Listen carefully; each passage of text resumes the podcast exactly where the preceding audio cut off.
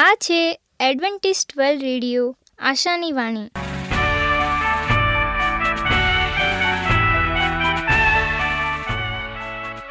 હું ગામિત સ્નેહા, અમારા આજના પ્રસારમાં તમારો હાર્દિક સ્વાગત કરું છું. આજે તમારા માટે અમે ખૂબ સુંદર, સ્વાસ્તિક અને આત્મિક વિચારો લાવ્યા છીએ. પણ તે પહેલાં સાંભળો દેવની સ્તુતિ માટે આ ગીત.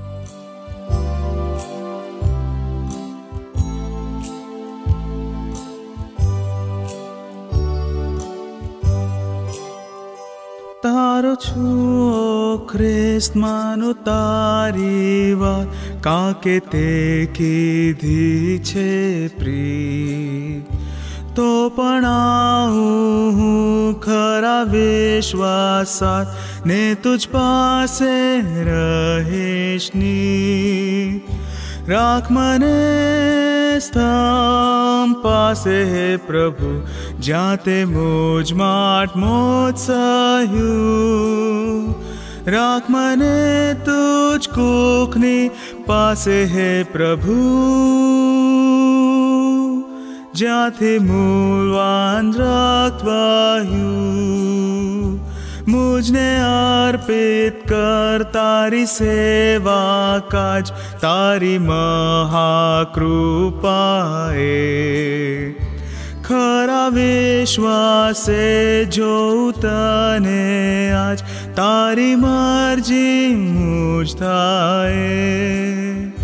रा मे स्था हे प्रभु जाते मुझ माठ मोत् राघ तुझ कुखनी पासे हे प्रभु ज्ञाति मूलवान्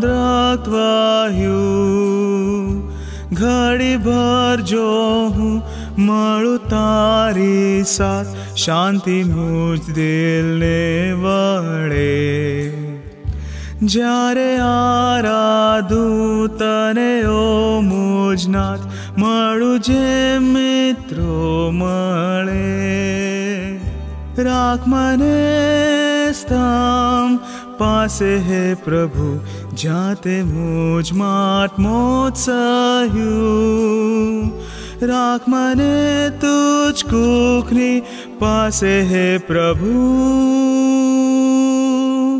જ્યાંથી મૂલવાન રક્તવાયું સમજી શકુના ઊંડો પ્યાર, જ્યાં લગા જગમાં છે બસ જોઈ શકીશ હું તારો હર્ષ પાર જ્યારે આવેશ તારી પાસ રાખ મને સ્થામ પાસે હે પ્રભુ જ્યાં તે મુજ માટ મોત સહ્યું રાખ મને તુજ કુખની પાસે હે પ્રભુ જ્યાંથી મૂલવાન રક્તવાયું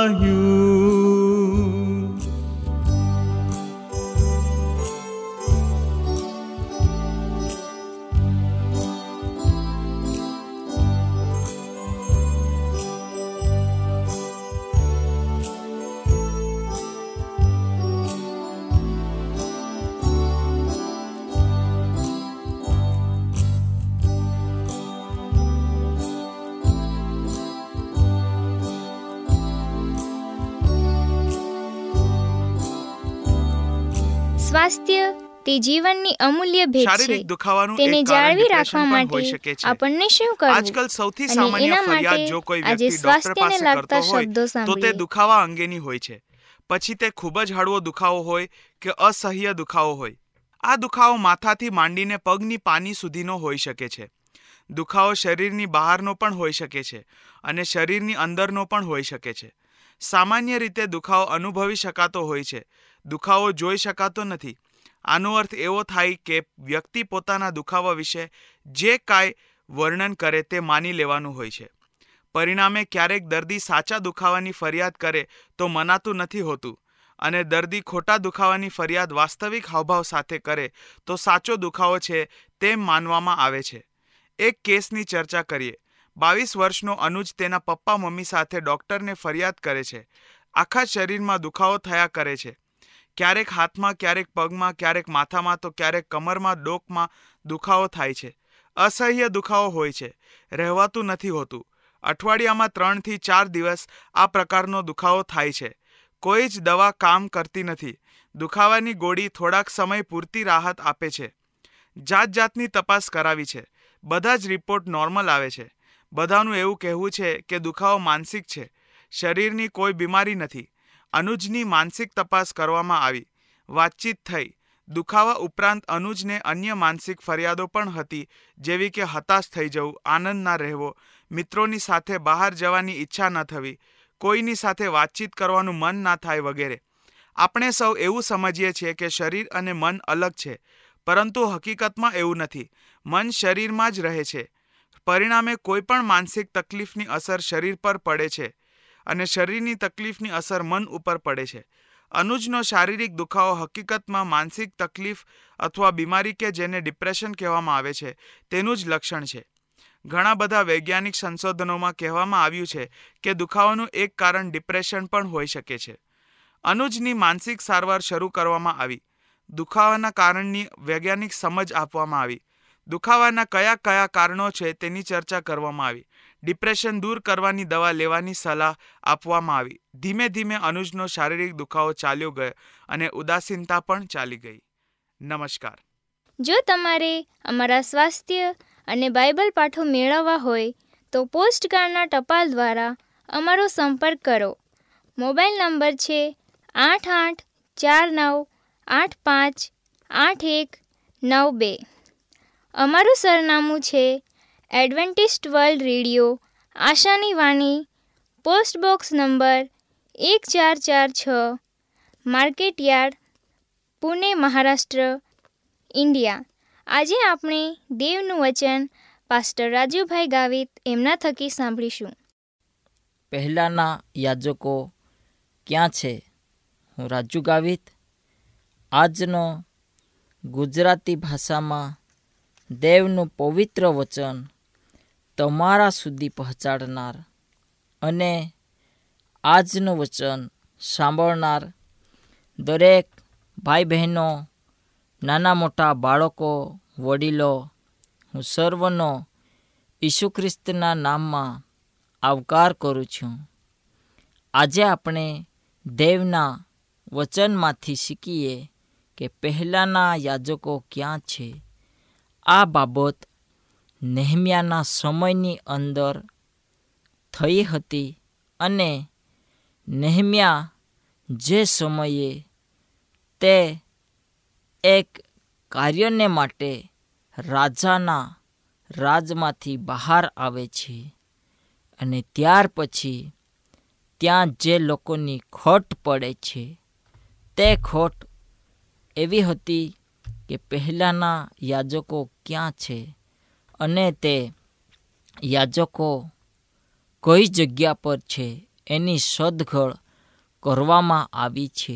હવે આપણે આજે બાઇબલમાંથી શીખવા માટે પ્રયત્ન કરીએ કે અહીંયા આપણને ભવિષ્યવાણીની આશ્ચર્યકારક પરિપૂર્ણતા જોવા મળી હતી, જેણે યહૂદીઓને બાબલથી પાછા બોલાવ્યા હતા અને જ્યારે મનુષ્ય સાથે સંકળાયેલી કોઈ પણ વસ્તુ જેમ સમસ્યા અને અસ્તિત્વમાં આવેલી દરેક વસ્તુ અને એક મોટી સમસ્યા એ હતી કે બંદીવાસ પછી પુનઃસ્થાપનાના બધા અદ્ભુત વચનો હોવા છતાં, ઘણા યહૂદીઓ તેમના પૂર્વજની ભૂમિ પર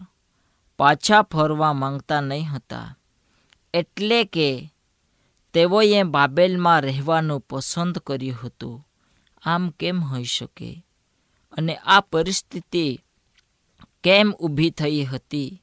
હવે એઝરા તેનો આઠમો અધ્યાય અને એકથી પંદર સુધી આપણે વાંચીએ છીએ, ત્યારે પંદર કલમ પર આપણે ધ્યાન આપીએ. અહીં એક મોટી ચિંતા શું હતી અને તે એવી વ્યક્તિ માટે કેમ ચિંતા કરશે કે જેણે ઇઝરાયેલ રાષ્ટ્રને તેના પૂર્વ વતનમાં ફરીથી સ્થાપિત કર્યું હતું? હકીકત એ છે કે કેટલાક લેવીઓ સહિત બાબેલના બધા યહૂદીઓ પાછા ફરવા માંગતા નહીં હતા. અને જે સમયે તેઓ બાબેલની અંદર ગુલામીમાં હતા અને જ્યારે તેઓ ગુલામીની અંદર ત્યાં રાજાના તાબેદારીમાં હતા અને જ્યારે તેમને છોડવામાં આવ્યા અને ખુલ્લા કરવામાં આવ્યા, તેઓની ગુલામી મુક્ત કરવામાં આવી. ત્યારે તેઓમાંથી કેટલાક લેવીઓ એવા હતા કે જેઓ બાબેલમાંથી પાછા યરુસલેમ જવા માંગતા નહીં હતા અને તેમાં કેટલાક એવા પરિબળો સામેલ હોઈ શકે છે. તેમના ઘણા લોકો ત્યાં જ જન્મ્યા હતા અને નવી ધરતીમાં ઉછેરેલા હતા અને તે બધા ત્યાંના વિશે જ જાણતા હતા. ઘણા લોકો લાંબી અને નિશંકપણે ખતરનાક યાત્રા કરી એવા દેશમાં પાછા ફરવા માંગતા નહીં હતા, જેની તેઓ ક્યારેક શરૂઆત કરી નહીં શક્યા હતા. આખરે જોકે આપણે જાણીએ છીએ કે પડકારો એવા છતાં તેઓ મંદિરમાં સેવા આપવા માટે પૂરતા લેવીઓને સાથે લાવ્યા હતા. અને હમણાં સુધીમાં જે યહૂદીઓ બંદીવાસની સજામાં એ દેશમાં રહ્યા હતા તે લગભગ દોઢ સદીમાં ત્યાં હતા.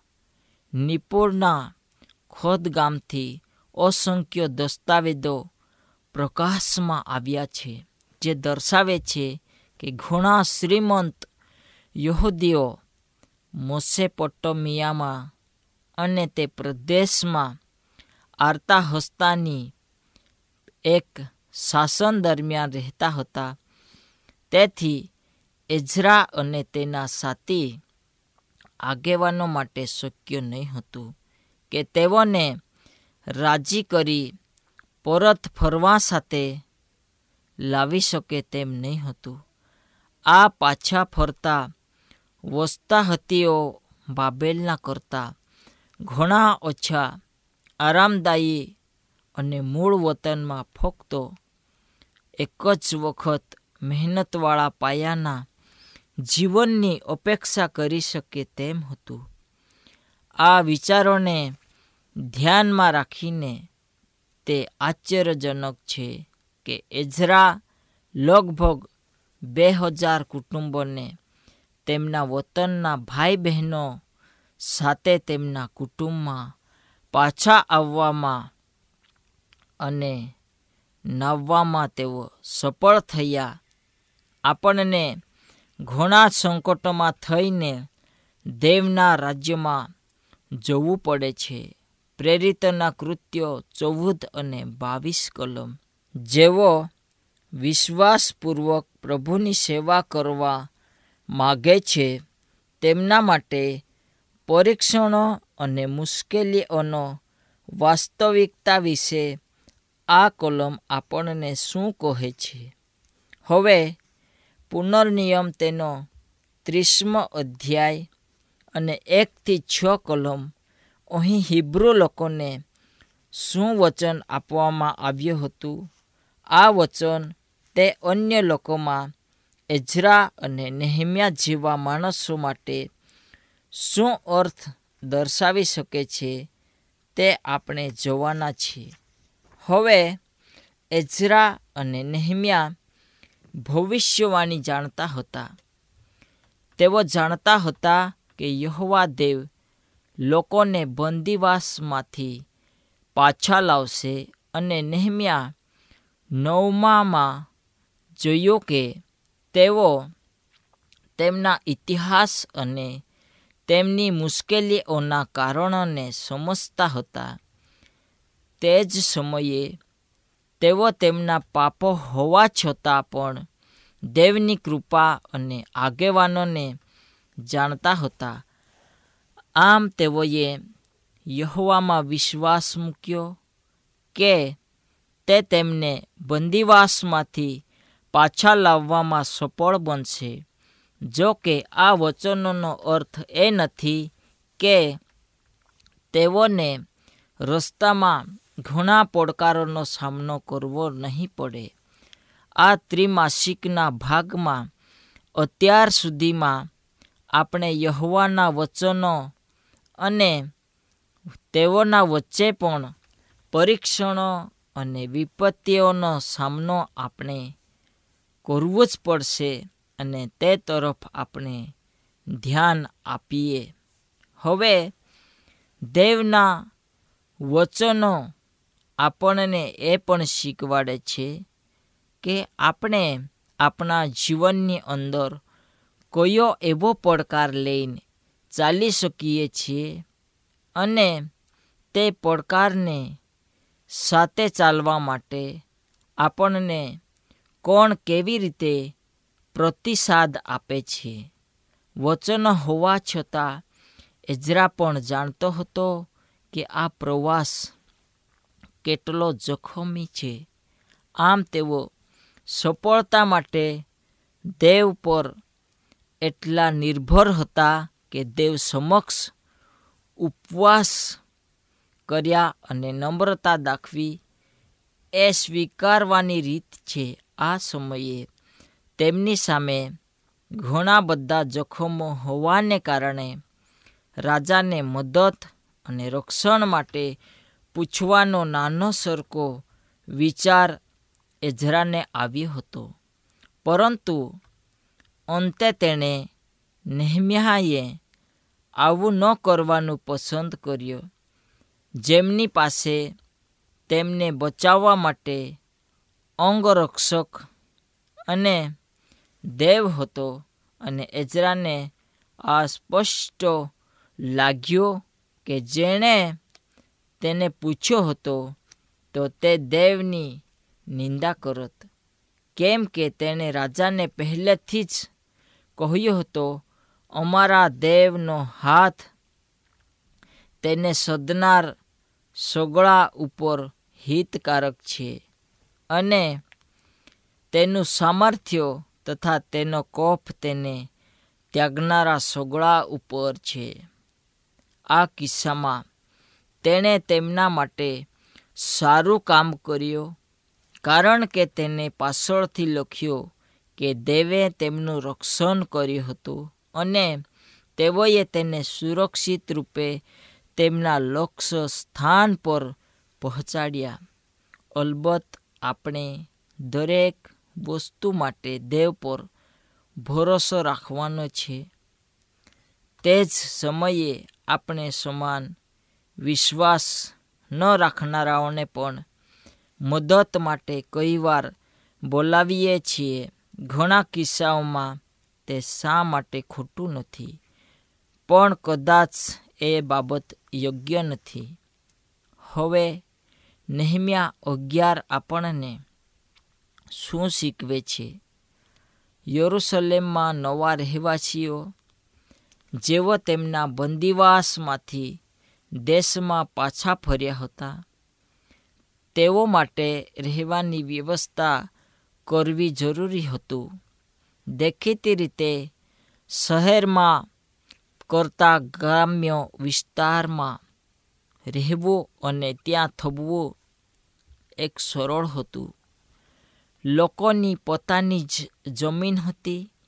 તેમના પૂર્વજથી વારસામાં તેઓને મળી હતી.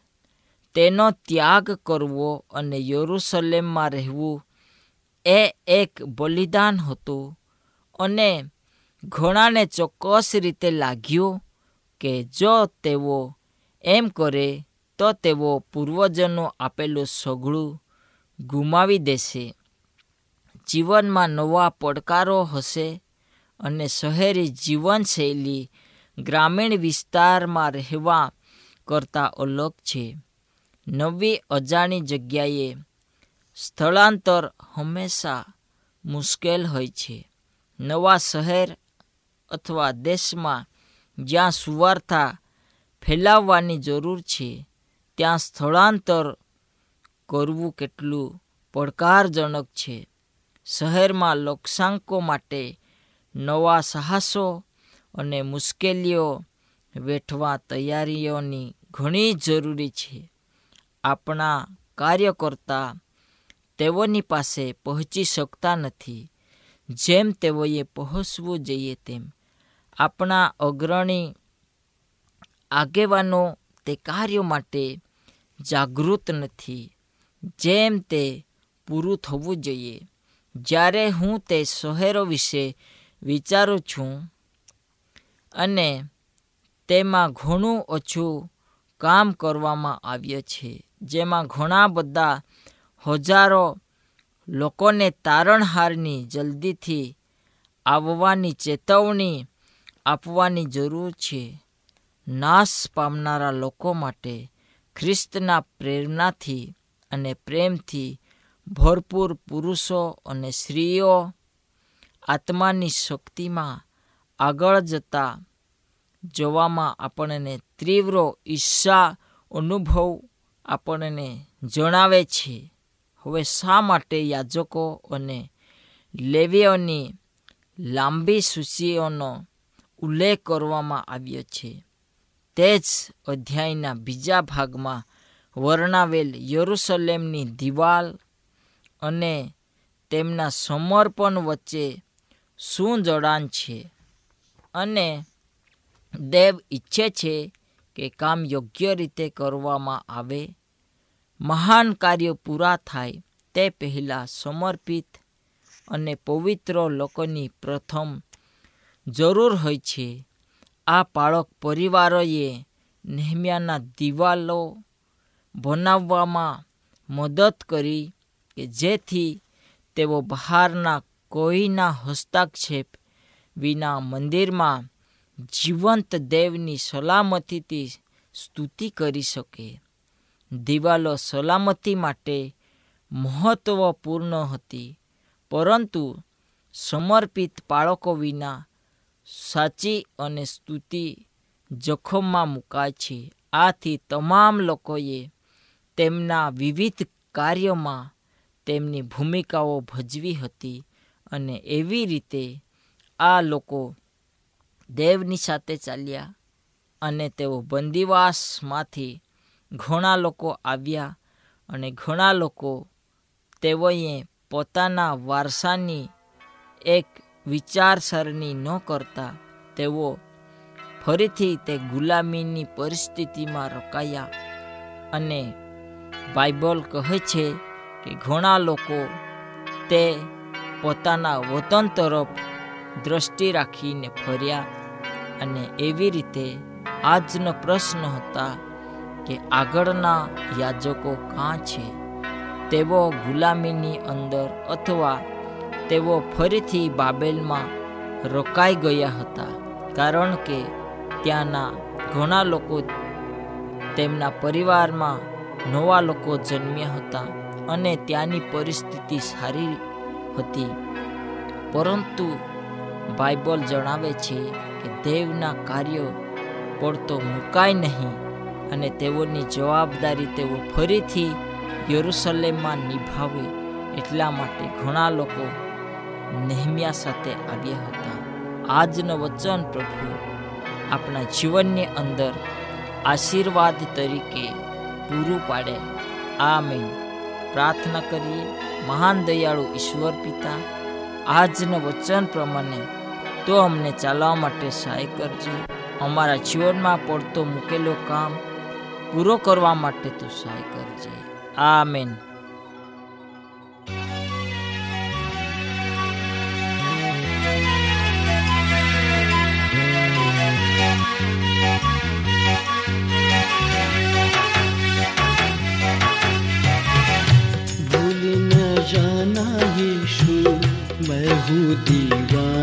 तेरा उल्फत की शम्मा तू है मैं हूँ परवाना तेरा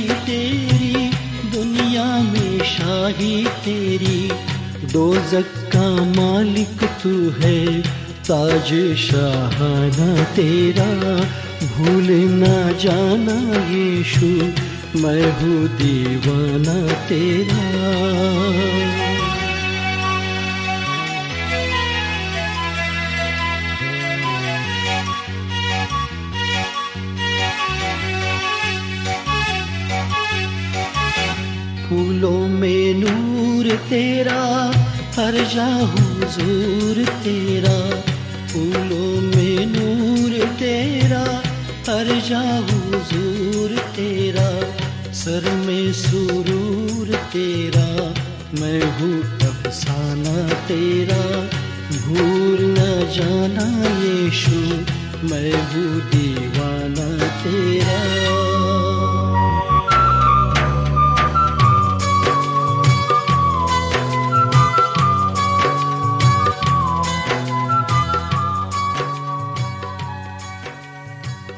અમારી સાથે આજના પ્રસારમાં રહેવા બદલ તમારો ખૂબ ખૂબ આભાર.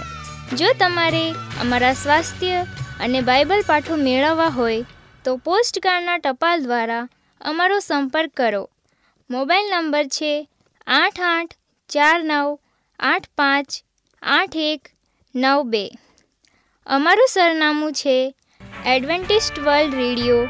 આશાની વાણી, પોસ્ટ બોક્સ નંબર એક ચાર ચાર છ, market yard, Pune Maharashtra, India. બાઇબલની અભ્યાસની વધુ જાણકારી માટે અમારો સંપર્ક કરો. આ છે અમેઝિંગ ફેક્ટ્સ ઈમેલ આઈડી છે રાજુ ગામિત સાત ચાર ચાર ત્રણ એ જીમેલ ડોટ કોમ આ સાથે અમારો આજનો કાર્યક્રમ અહીં જ સમાપ્ત થાય છે. ફરી મળીશું આ જ મીટર બોર્ડ પર ત્યાં સુધી પ્રભુ તમારી સાથે રહે.